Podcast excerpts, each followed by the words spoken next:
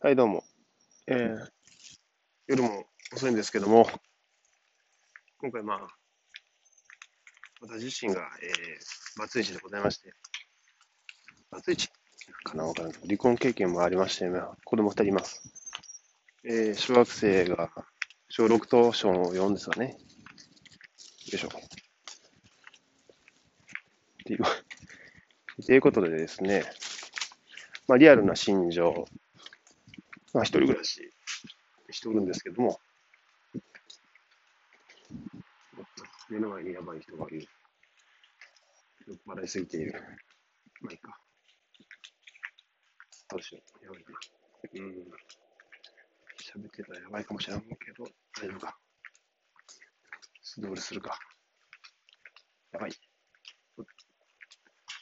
OK。えー、っと、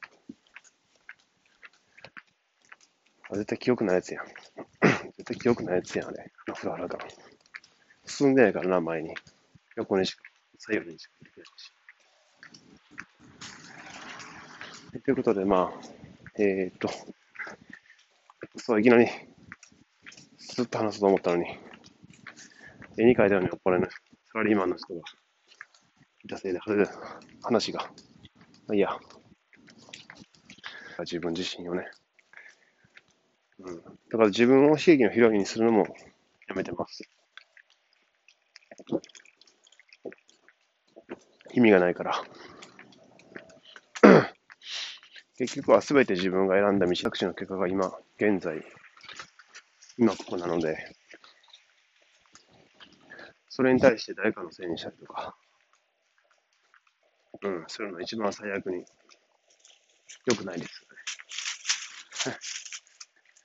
遠回しにそれを選んだ自分を否定することになるんで、自己否定、自己の自信がなくなっていって、まあ、さらには弱い相手、弱い相手と、えー、攻撃に対して移っていきますね。自分がに自信がないので、なくなっていくんで。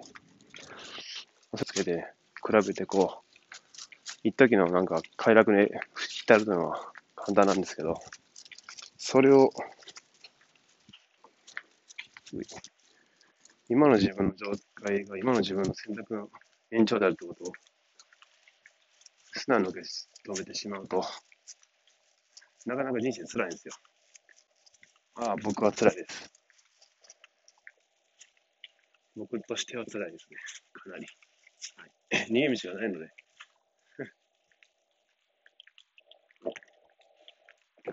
はあ、やるせない気持ちになりますね。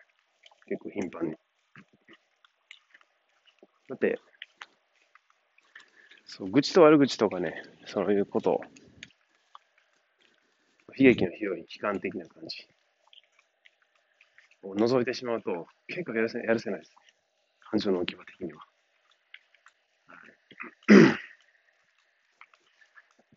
だから、瞑想するためになんか、変なザブの方とかしてましたけど、今はあの、偶然プログラミングスクールにも瞑想っていうのがあってて、まあ、瞑想は今は世界中で認められてる、あのマインドフルネスとか、効果認められてるんですけども、うん。まあ、それを防ぐ手立てとしては、防ぐというか、またマイナス面にダークホースをしていかないためにも、できることは一つだけで、今の瞬間に集中することと、過去ではなくて、今、自分ができる範囲のことで、ベストなことは何かとか、そうですね。なんか、悔やんでも仕方ないこととか、悩んでも変わらないことっていうのは、いくら悩んでも変わらないことなんですよね、結局のところは。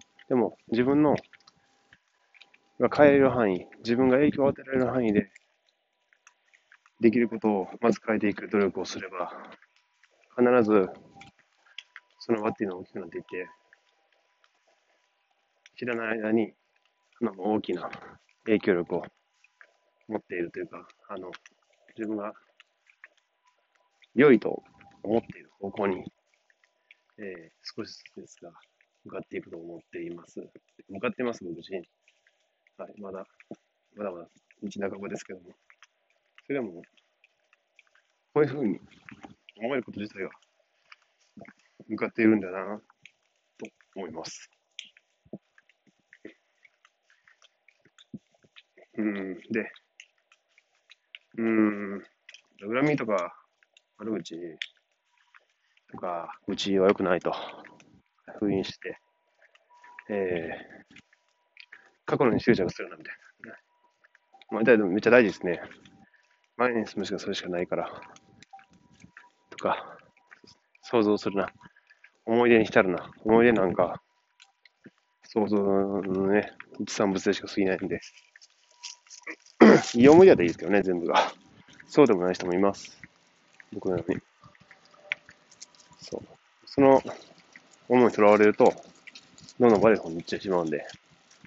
うん。じゃなくて、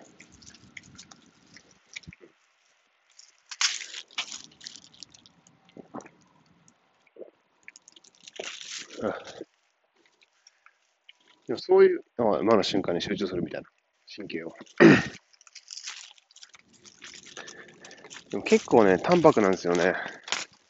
淡白というか、ほんまにシュール。シュールって怒られるか。うーん、なんていうかな。そのなんか、昨日いい友達とかで遊ん遊んでですね、過去の話とか盛り上がるの楽しいじゃないですか。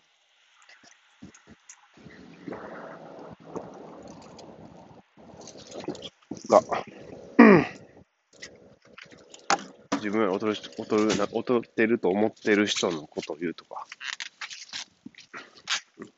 実際、あ、そうだ。上下関係もなくしました。なくさと努力します。なくさじゃないな。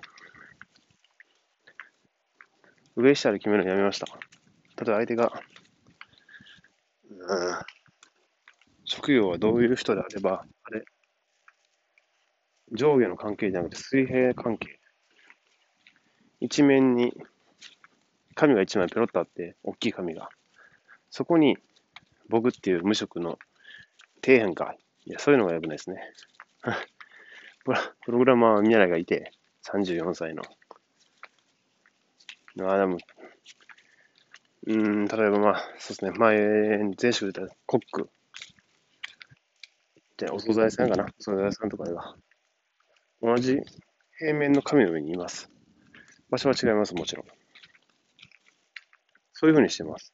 最近の考え方としては。もちろん弁護士も医者も、なんでしょうね。なんかその辺の先生としても、同じ紙のどっか違うところにいます。平面上に。もちろん、ホームレスの人も一緒にいます。カンカン集めてる人もいますし、廃品回収の人もいますし。うん。これが多分、こういう価値観が一番、誰かと自分を比べないの上で有効なのかなと思ったりします。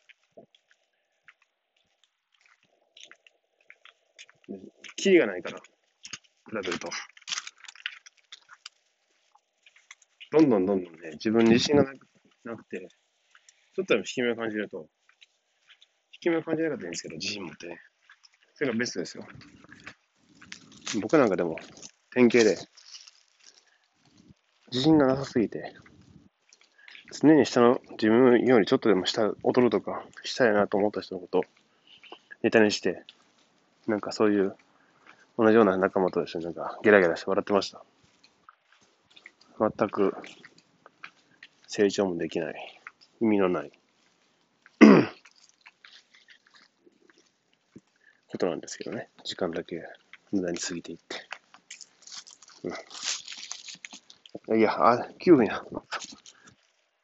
でも、違う、今日の本当のお題は、そういうことじゃなくて、そういう、でも、中でも、